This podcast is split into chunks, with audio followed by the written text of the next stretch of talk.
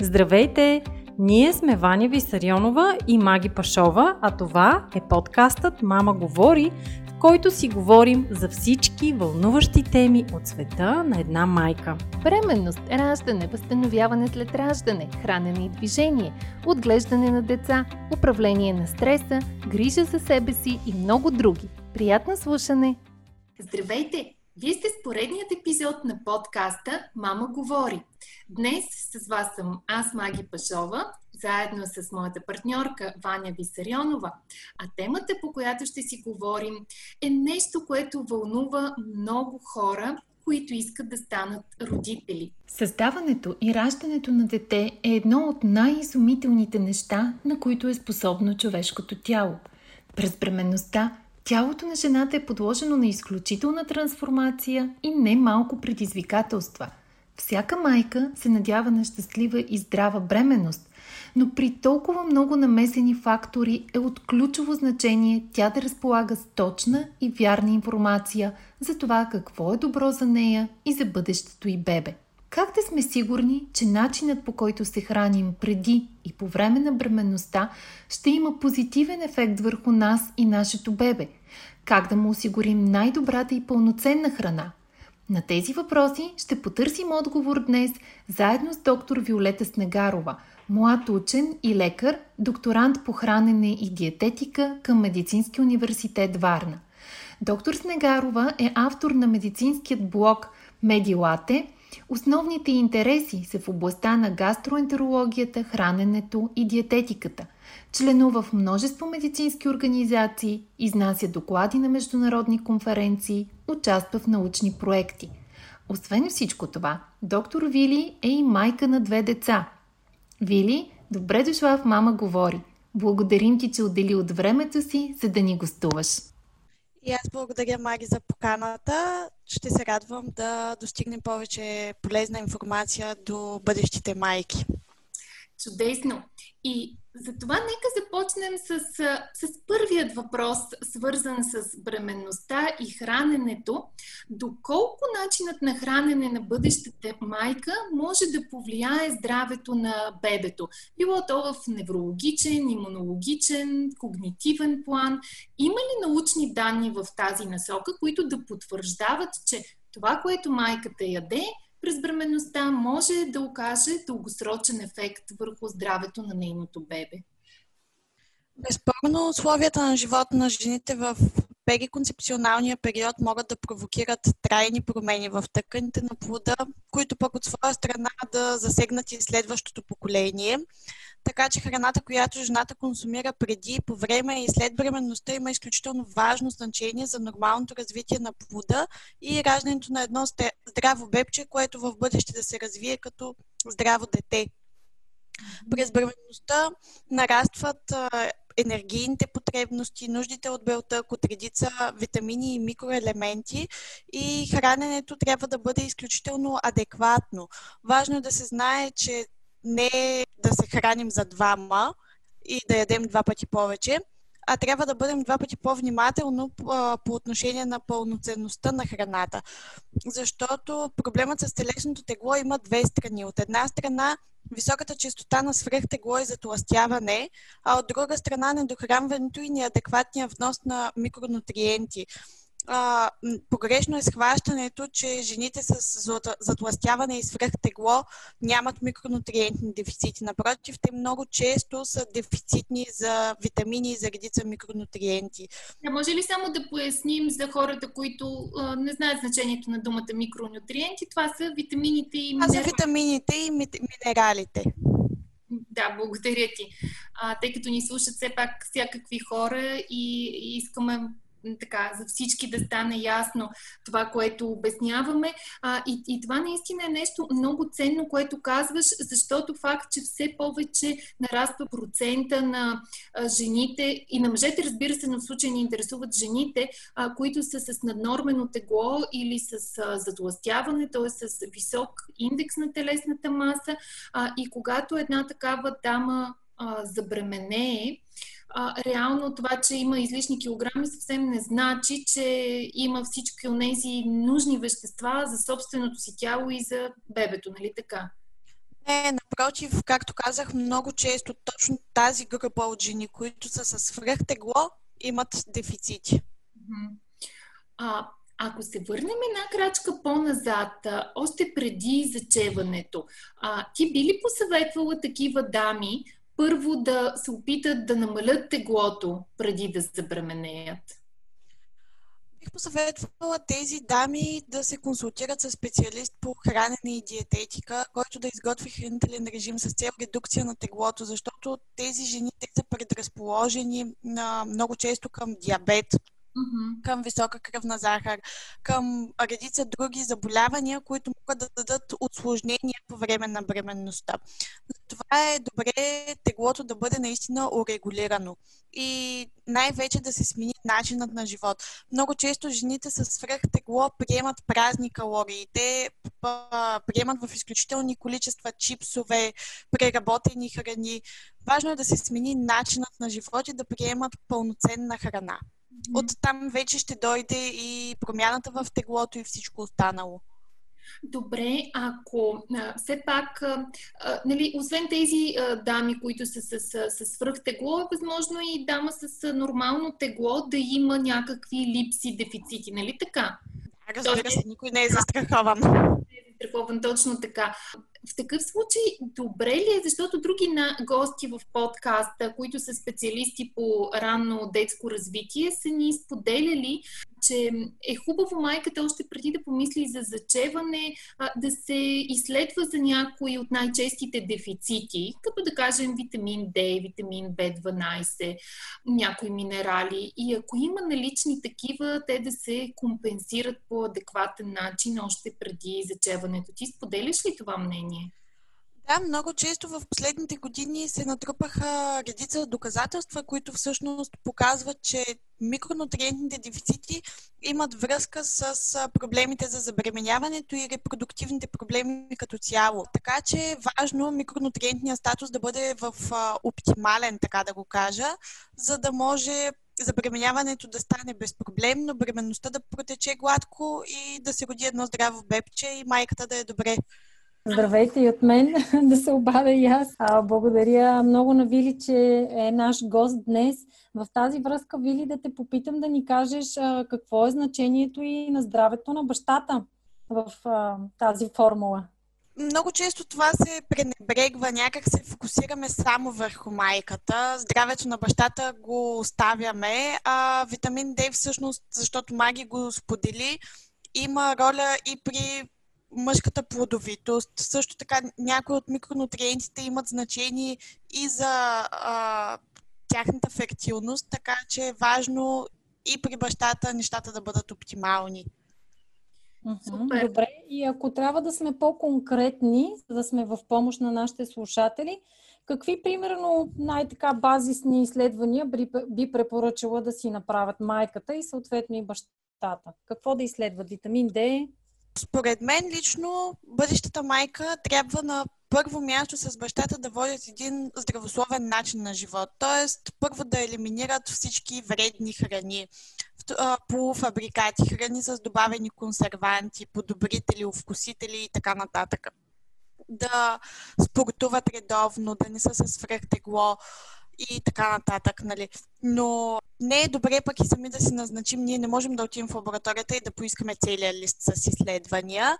Така че смятам, че трябва да се консултираме с лекар и оттам вече да бъдат назначени необходимите изследвания. Като цяло, витамин D, наистина в последните години се натрупват доста данни за неговата роля при жените. Фолиевата киселина се знае отдавна, че приемат на фолиева киселина 3 месеца преди забременяване намалява риска от спина бифида и други осложнения по време на бременността. Магнезият е важен за правилното протичане на, на бременността. Много бременни приемат магнезии като добавка с цел а, задържане на плода така познатите Бракстън Хикс контракции, които мъчат бременните, а те са нещо нормално и физиологично по време на бременността тук да не навлизаме в а, територията на АГИ специалистите, така да кажа, но важно е да се консултираме, да имаме доверие на лекарят следящ бременността и да се вслушваме в неговите съвети. Но когато говорим за преконцептуалния период, още когато, да кажем, родителите искат да проверят своя статус а, и евентуални дефицити, за да ги коригират, тогава отново към АГ специалист ли да се обърнат или по-скоро към специалист като теб, специалист по хранене и диететика, който да им назначи такива изследвания? Аз към момента все още не съм специалист, надявам се да бъда един ден. Да, по-добре е да се насочат, може би, към специалист по хранене и диететика, като тук подчертавам той да бъде лекар. Какво ще кажеш за много са популярни на пазара различни а, добавки, които се рекламират точно за бъдещи родители, такива за преконцептуалния период, за увеличаване на а, фертилността и които в общия случай са комбинация от а, различни витамини и минерали, като цяло в малки а, стойности. Има ли смисъл да се взимат такива или по-скоро е лоша практика и би следвало само при наличие на а, установени дефицити да се коригира съответния дефицит? Повишените потребности от микронутриенти безспорно увеличават риска за развитието на хранителни дефицити, както бременната, така и оплода. Така че е важно микронутриентния статус, както вече казахме много пъти, да бъде оптимален. Не трябва да забравяме, че най-добрата стратегия за справяне с проблема е балансираното хранене. Да включваме лесно усвоим белтък, сложни въглехидрати, пресни плодове и зеленчуци, които са изключително богати на микронутриенти. Те ще ни дадат много витамини и минерали. Разбира се, приемът на добавки също може да ни спомогне, защото много често в забързаното ни ежедневие ние не се храним толкова пълноценно но трябва да става под лекарски контрол, защото хората имат едно такова погрешно схващане, а щом са витамини, те няма как да ми навредят, няма как да ги предозирам. Просто трябва да следваме съветът и точната дозировка. Аз лично съм за приема на витамини, понеже много хора, както казах, не се хранят достатъчно пълноценно, за да си ги извлечем в достатъчно количество от храната. Да, а и има така а, страх сред хората, които пък наистина са по-внимателни и повече се интересуват какво едат, опитват се да се хранят разнообразно, балансирано, но пък се страхуват от това, че тези плодове и зеленчуци, които достигат до нас и са продукт на конвенционалното земеделие, са с намалени стойности на, на витамини и минерали заради изтощаването на почвата. Ти смяташ ли, че това наистина е така и че а, човек, който има едно наистина разнообразно хранене, например Световната здравна организация препоръчва а, до 450 грама пресни плодове зеленчуци на ден, ако покриваме този минимум, било той с конвенционално отгледани плодове и зеленчуци, можем ли да си осигурим нужните ни микронутриенти? Смятам, че можем да си осигурим нужните микронутриенти, ако храненето наистина е добре балансирано и подбираме източниците, от които си купуваме тези пресни плодове и зеленчуци. Да, безспорно пазарът ни залива къде е качествен къде не е толкова. Просто е важно да подбираме и да запазим баланса, защото съществува и другата крайност. Нека не забравяме за орторексиците, които са, изпадат в една крайност по изключително здравословно хранене. Нали, те са вманиачени в а, продуктите, които избират да са био, да са не знам си какво. Така че трябва да запазим баланса. Да, да, много хубав съвет и в крайна сметка храната би трябвало да носи удоволствие, да е вкусна. И всяка крайност, било то в крайност в консумиране на свръхрафинирани преработени храни, както и в свръхвторачването, всичко да е възможно най-чисто, най-полезно, си крие своите опасности и на практика е бягство от, от здравото, от смисленото. Точно така. Добре. Ваня, ти имаш ли въпрос на този етап? А, да, ам, преди да ни отговори Вили на въпроса, кои храни е добре бременната жена да избягва, освен нали, чисто рафинираните, ми се иска, Вили, ако е възможно да дадеш по-конкретни насоки на дамите какво да ядат, за да нямат липси в организма. Примерно, знаем, че се препоръчва яденето на сиомгама. Това така ли е, не е ли така? Бобови храни, амарант, просо, не знам ти, какво би препоръчала, какво е важно да, да яде бременната жена?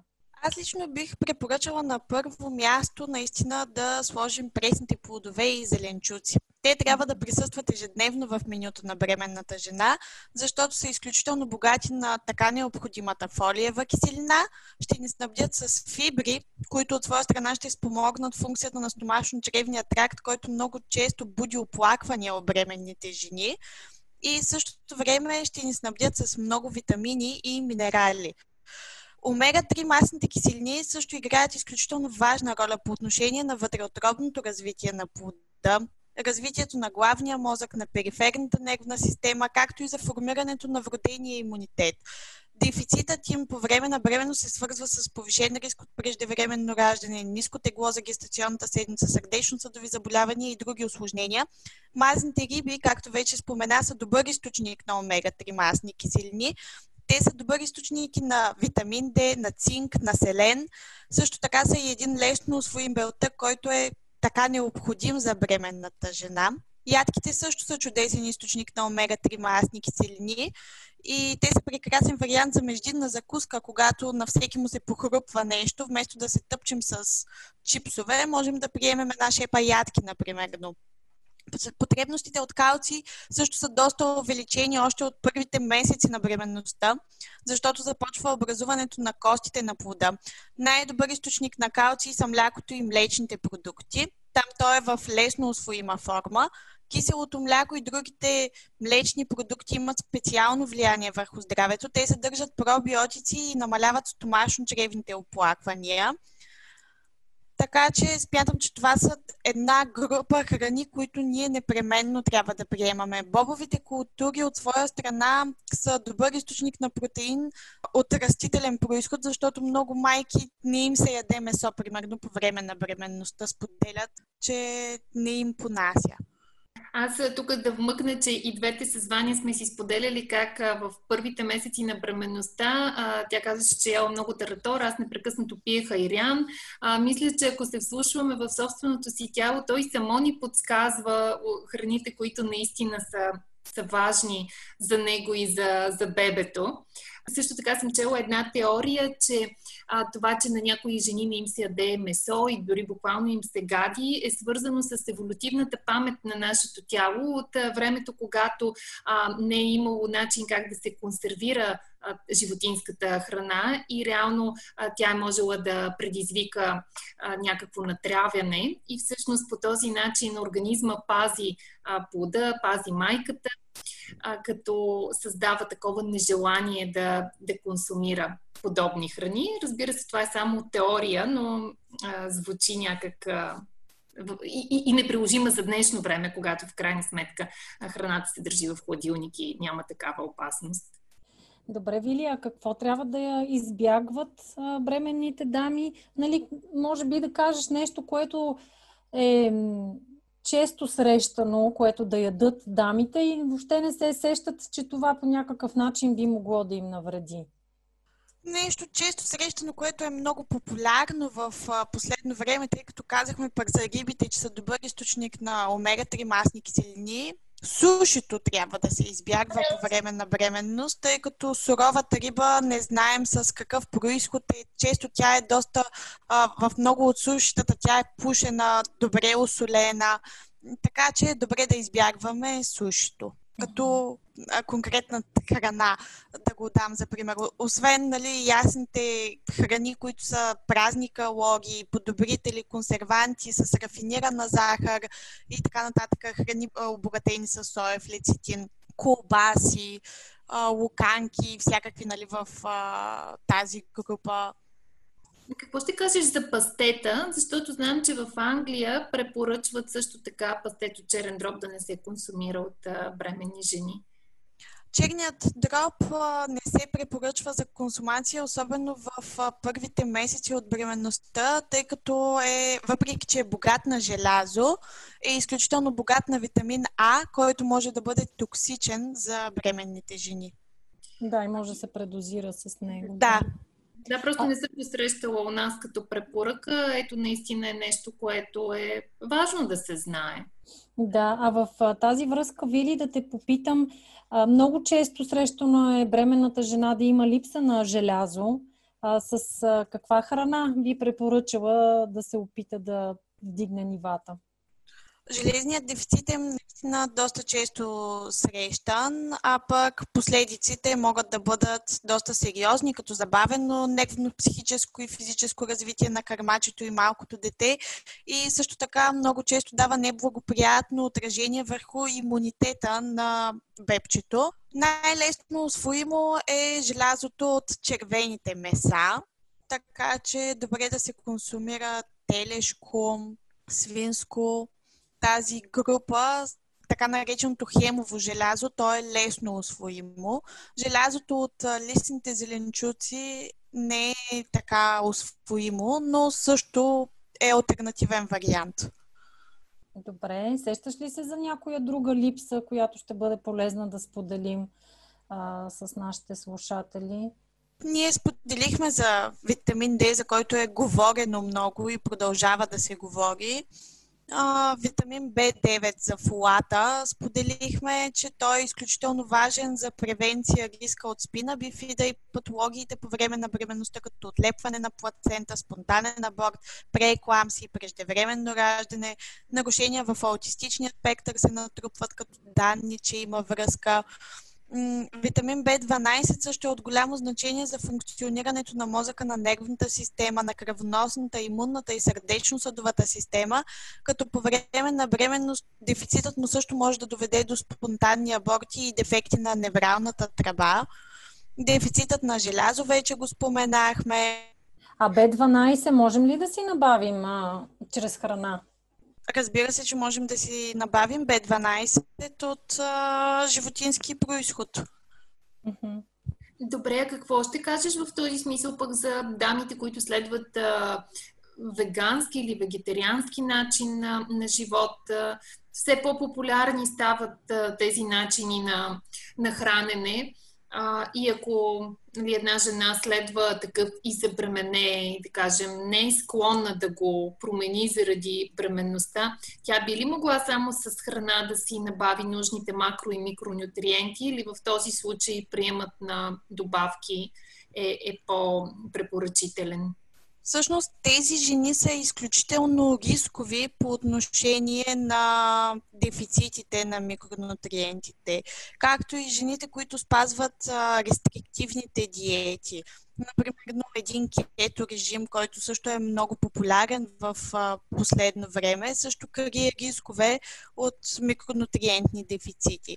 Важно е да споделим на лекаря, че следваме такъв режим на хранене или начин на живот, какъвто е нали, вегетарианството, веганството, суровоядството и всички тези альтернативни модели и да се вземе правилно решение за контрола на дефицитите.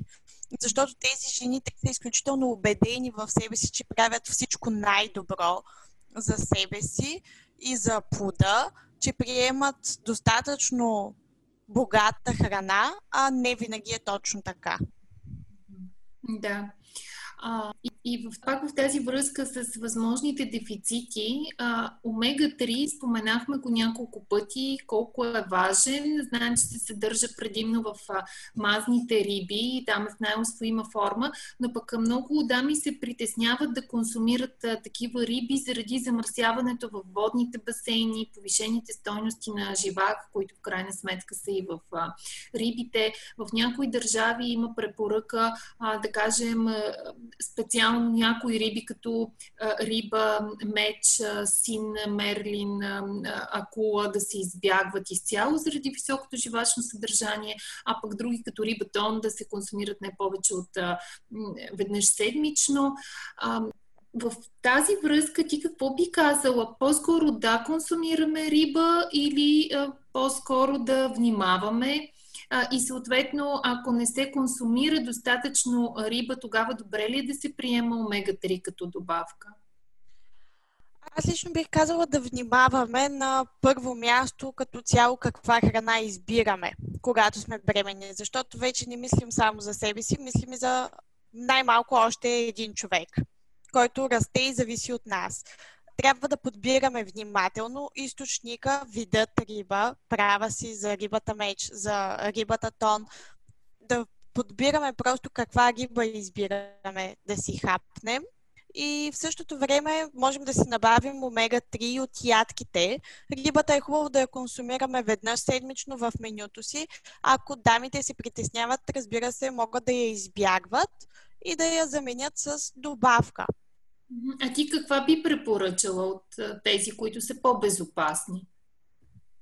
Ципурата е безопасна и е прясна най-често. Я... Сега идва лятото, благодатен сезон има сьомгата, има добри източници. Имаме изключително много пастърва на местно ниво. Да. Имаме Аз... много черно... Имаме много черноморска риба, наша си прясна, регионална.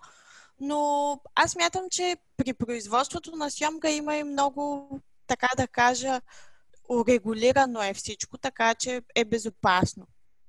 Тоест, нещата, които много се пишат за това колко а, токсини, колко химикали и всякакви други неща а, съдържа сьонгата, са по-скоро малко пресилени. Може ли това да заключим и че веднъж, примерно, седмично не е толкова опасно да се хапва? Смятам, че веднъж седмично не е толкова опасно да се хапва. Всичко просто трябва да бъде умерено. Не можем да ядем сьомга сутрин, обед, вечер, но веднъж седмично е окей. Okay. Да, супер. Тоест винаги стигаме до, до това, до умереност, до баланс, до разнообразие. А, мисля, че с който и да си говорим, който има професионален подход, а не е просто привърженик на някакъв определен начин на хранене, както и ти спомена, винаги това е извода. И аз също смятам, че това е правилно. Вили, а, напоследък много се говори за приема на колаген през бременността, било то под форма на рибена чорба или телешко варено, или да си вариш костен бульон.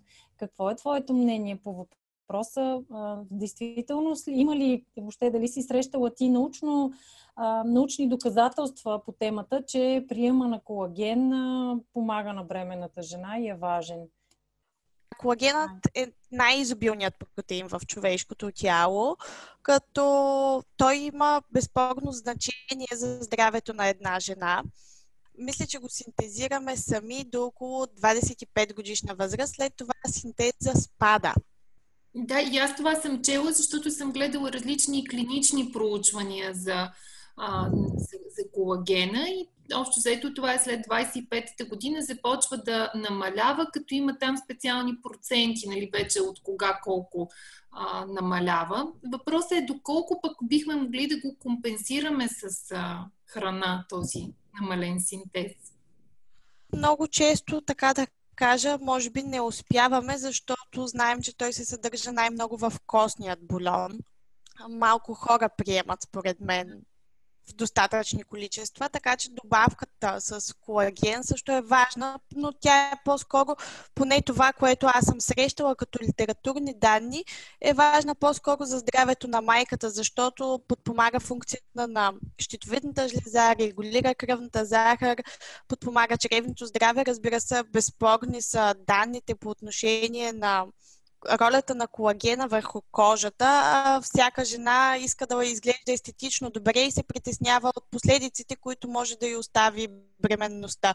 Бременността трябва да бъде едно изключително приятно преживяване за жената, а според мен много жени го свързват с качването на килограмите, стриите, белезите, които ще им оставят и не осъзнават какъв прекрасен период е и не му се наслаждават достатъчно, а емоционалното състояние на една жена също има ключово значение за протичането на бременността. Да, абсолютно, абсолютно е така. Много е важно да се чувстваме добре и по-скоро да се наслаждаваме на тази а, изключителна трансформация, която протича в а, тялото ни. То създава един нов а, човек. А, това е най-близкото до чудо, което може да се случи в живота ни.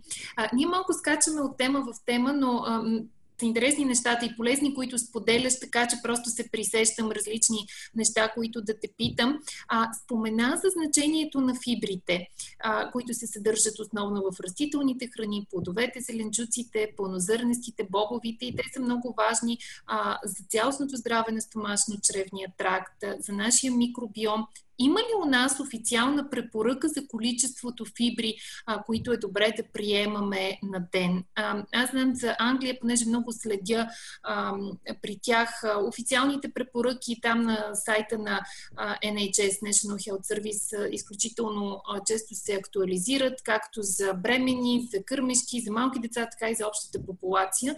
А, те всъщност препоръчват 30 грама на ден и според последни проучвания а, по-малко от 60% 10% от населението покрива този минимум.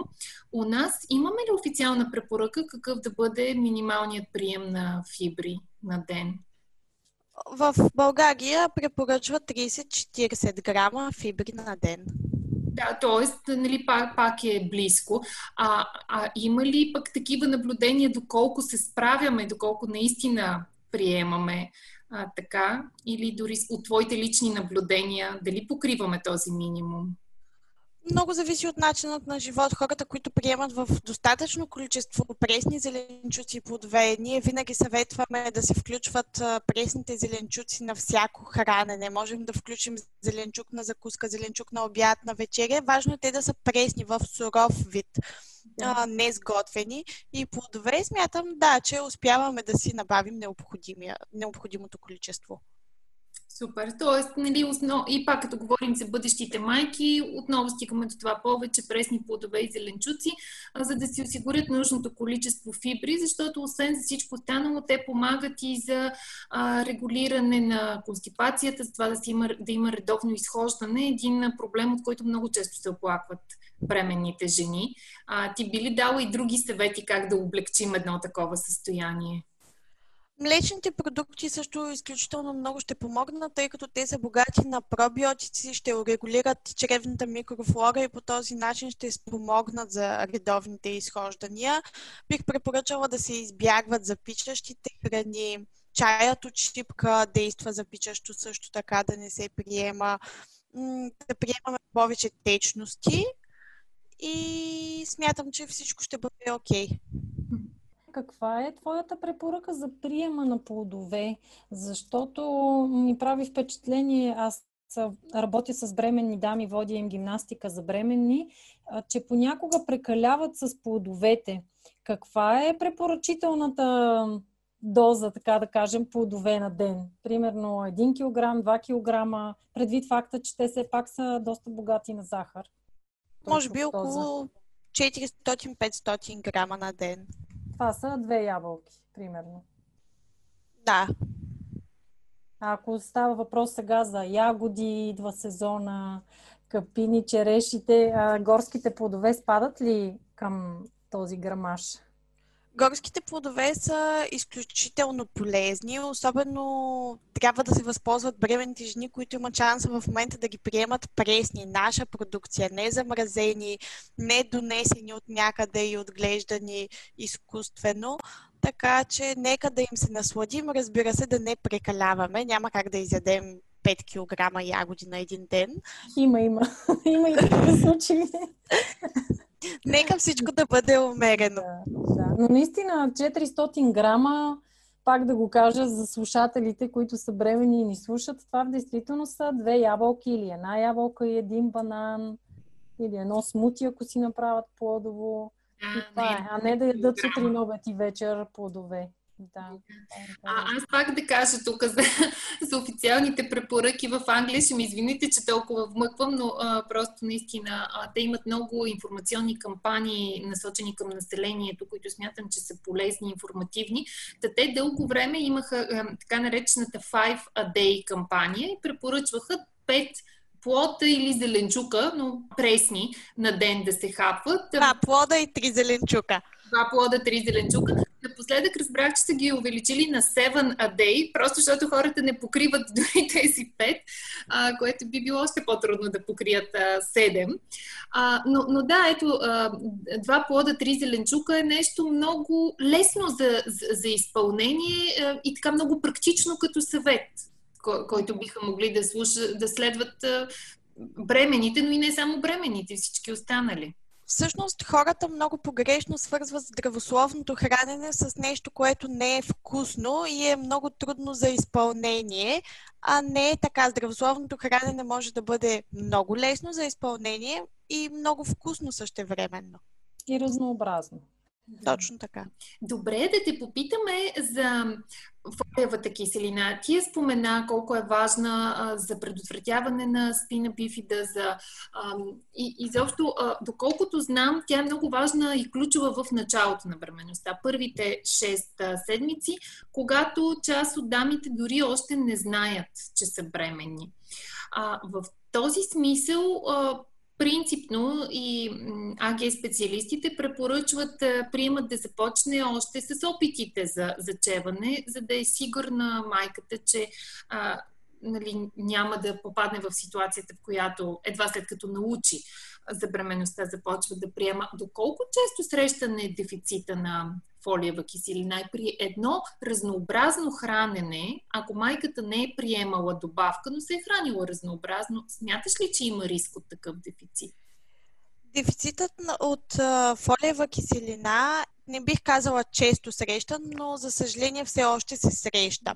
Особено застрашени са жените, които са на така наречената кетогенна диета. Там имаме сериозен риск. По литературни данни нараства с до 30% риска от спина бифида при жените, които спазват този модел на хранене. Така че е важно да се има предвид това. Много от жените имат а, така наречената мутация в ензима на метилен тетрахидрофолат редуктазата или това е ензима, който участва в процеса на метилиране. Метилирането на ДНК е епигенетичен механизъм, който е способен да променя експресията на специфични гени без да променя последователността на ДНК, като няма да навлизам дълбоко в тази сложна медицинска материя, но ще кажа, че около 10-12% от жените имат генетично заложена по-ниска активност на ензимите, метаболизиращи витамин B9 и се нуждаят от биологично активната форма на витамина, метилирания фолат. На пазара има изключително много добавки с метилиран фолат и е важно те да приемат тази форма, за да бъде той освоен качествено. А може ли да кажем, че ако а, а, една дама не знае дали има, защото аз, например, съм си правила такова генетично изследване, знам, че имам частична мутация и при моята бременност миналата година приемах метилираната формула. Ако обаче една дама не знае има ли я или я няма, тогава може ли просто да си приема метилираната формула? Разбира се. По-сигурно. Uh-huh. Да, няма никакъв проблем. Дори е препоръчително, защото не всеки ще си направи генетично изследване, а по този начин е лесно да го предотвратим просто като осложнение. Да, т.е. просто си купува фулат, а не фолиева киселина и залага на, на сигурният вариант. Точно така. Супер. Много, много ценен съвет още един път да натъртя на жените да се хранят здравословно, балансирано, да включват пресни плодове и зеленчуци, да подбират качествено храната си и да си обръщат специално внимание в този така прекрасен период. Чудесно заключение. Значи може да преминем към нашата рубрика, за която всъщност не знам ти дали знаеш и сега може би ще те изненадаме. Ние имаме една финална рубрика Вярно-невярно, в която ти прочитаме няколко твърдения, а ти трябва да ни отговориш това твърдение дали е вярно или невярно. Като това особено за академични хора като теб е предизвикателно, защото понякога е трудно да отговориш. Тоест повече е трудно да отговориш с една дума, но пък е много интересно. Така че приеми го като едно а, интересно предизвикателство от наша страна. Били готова ли си? Да. Добре. Бременната жена яде за двама. Аз вече споменах относно яденето за двама и много се радвам за зададеният въпрос. Не, тя не яде за двама, количеството на калориите допълнителни, от които се нуждае, нарастват според триместъра на бременността и те са минимални в началото, така че е важно не да се храним за двама като количество два пъти повече, а два пъти по-внимателно по отношение на пълноценността на храната. Чудесно. Знаех си, че ще е трудно с една дума, но всичко, което допълваш пък е ценно за бъдещите майки. Високият индекс на телесната маса при майката повишава риска от развиване на диабет в зряла възраст при бебето. Да, има научни доказателства и за това ние си говорихме, че е важно теглото да се регулира при жени, планиращи бъдеща бременност. Качеството на храната на майката е по-важно от нейното количество. Точно така. При разнообразно и пълноценно хранене, бременната жена няма нужда от добавки. Това е така. Важно е, както казах на първо място, качественото и разнообразно хранене. Ако то покрива микронутриентните ни нужди, няма нужда да приемаме добавки. Супер. Може би само с изключение на фолиевата киселина за в началото на бременността.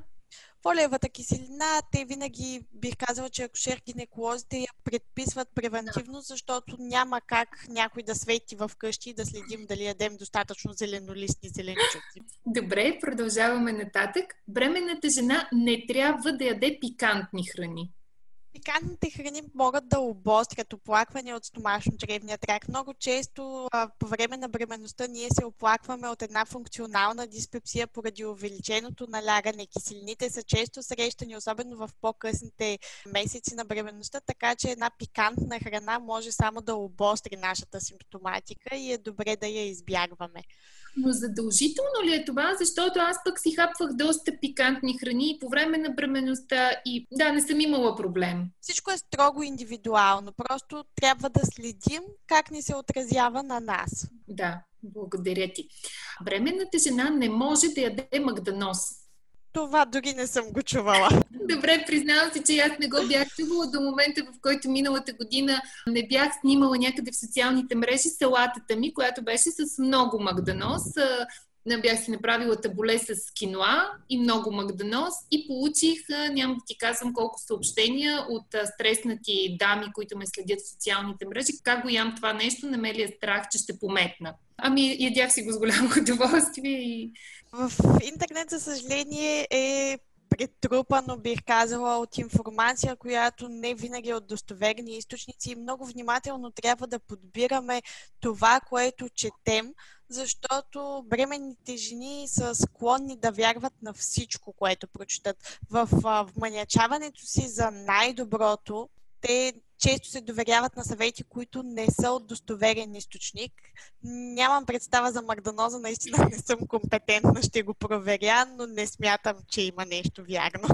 Абсолютно. Да, а, така е. Ние също споделяме това, което казваш и затова се стараем и в а, Мама говори в подкаста и в нашия сайт а, Мама съм а, да, да споделяме наистина надежна, достоверна информация, да каним специалисти, така че да разбуваме част от тези митове, които битуват в а, интернет пространството и объркват допълнително а, дамите. И последен въпрос от а, рубриката Вярно-невярно. Високият индекс на телесната маса на майката може да бъде показател за раждане с секцио. Това вече е по преценка на акушер-гинекологът. И има много съпътстващи фактори, които да бъдат като показания. Според мен не е задължително. Аз даже имам една приятелка, която е с наднормени килограми, 100 и примерно 15 беше по време на, когато трябваше вече да ражда. И напротив, дори лекарите бяха казали, момиче, трябва да родиш естествено, толкова рем не можем да го режем. Това, и което мога да... мазнини има, че няма да стане номер, ще раждаш естествено и, и, и роди естествено. Това, което мога да кажа за сигурност е, че при жени с наднормено тегло и с повишен индекс на телесната маса трябва да се внимава по време на бременността с килограмите, които надават ако при една нормална бременност с бременната жена е с нормален индекс на телесна маса, препоръчителното качване на килограми варира около 12, да речем. При жените с наднормено тегло е препоръчително да качат 7 до 8 кг. Така че това е в сферата, която аз мога да кажа. За самото раждане вече акушер-гинекологът преценя. Аз се сещам с един такъв въпрос наистина на, на финала. В общия случай, когато жената е с а, нормално тегло и се стреми към а, неговото нормално покачване в тези граници, които ти спомена, повечето случаи тя може и сама а, да си съставя едно а, разнообразно меню у дома. Ако обаче дамата е с а, нормено тегло, е препоръчително да работи с а, специалист-диетолог, а, за да се постигне това по-низко покачване, което каза така ли е, наистина би ли потвърдила, може ли една жена сама да се справи с това да не качва твърде много килограми?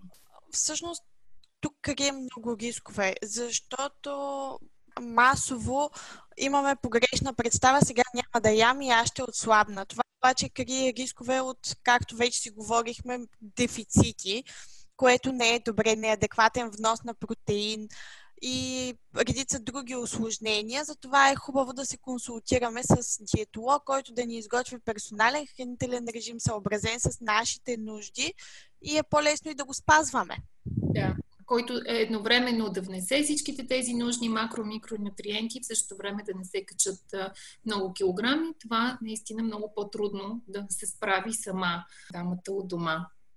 Ами, аз не се сещам за други въпроси. А, тоест, а, ако се замисля, със сигурност ще измисля още, но мисля, че, че не е редно да злоупотребяваме и с твоето време. Ти също си майка на две дечица и работиш, което не е, е никак леко. Така че би ли ни казала един по-личен въпрос? Как се справяш? Какво ти помага на тебе? Успяваш ли ти за твоето семейство да осигуриш това разнообразно и балансирано хранене, като комбинираш едновременно и работата и, и грижата за семейството? Безспорно ще излъжа, ако кажа, че е много лесно. Определено има своите трудности и предизвикателства, но когато работиш нещо с любов, то става като твое хоби, а не го приемаш като работа. Пациентите са второ семейство, така че бих казала, че просто се грижа за две семейства. Аз а, старая се вкъщи да се храним здравословно и разнообразно, доколкото е възможно. Разбира се, не изпадам в крайности и се надявам да осигурявам необходимата грижа за своите деца и да им давам най-доброто. Всяка майка иска да даде най-доброто на своите деца. Абсолютно е така. Вили, вие сте във Варна, нали така? Да. А нашите слушатели, ако има такива от Варна, могат директно да се свържат с теб. Ако не онлайн консултации, предлагаш ли? Могат да се свържат с мен на страницата на сайта medialate.com, както да ме намерят и в Facebook и Instagram. Посочен е и имейл за контакт. Тоест, можем да, човек може да направи с теб и онлайн консултация. Да. Супер, много готино. Да, чудесно е това. А, още веднъж обобщавам най-важните неща, които ни каза а, за бъдещите майки е много добре да подходят а, съзнателно към този процес. А, ако имат а, наднормено тегло, по възможност още преди заченването а, да се ориентират към редукция на теглото, да заложат цялостно на един здравословен начин на живота и на хранене, по време на бременността най-важно е разнообразното, балансирано, пълноценно хранене, а, хранене, което да се фокусираме върху качеството на храните, върху техният происход, а не върху количеството. И това а, да ползваме като извинение факта, че ядем за двама, за да приемаме празни калории и да се поддаваме на различни вкусови желания.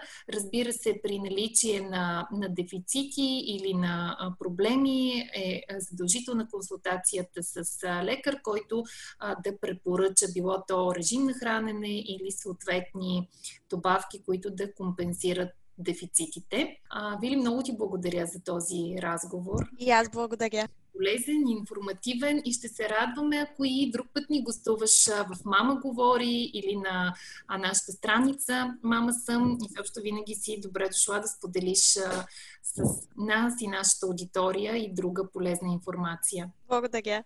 Благодаря ти аз много, Вили, за това участие. Благодаря много и на всички слушатели, които ни слушаха днес. Не забравяйте да харесате този подкаст, да го споделите, да го коментирате, да споделите вашата история и ни очаквайте отново следващата сряда. Информацията, която предоставяме в подкаста Мама говори, е с информационен характер и не бива да служи и да се приема като медицинска диагноза, нито да заменя индивидуалната медицинска оценка и наблюдение. Преди да решите да се доверите на нас или други източници, свързани с диастазата, моля, консултирайте се с вашия лекар и или хирург. За повече информация посетете нашата веб страница nenadiastazата.com.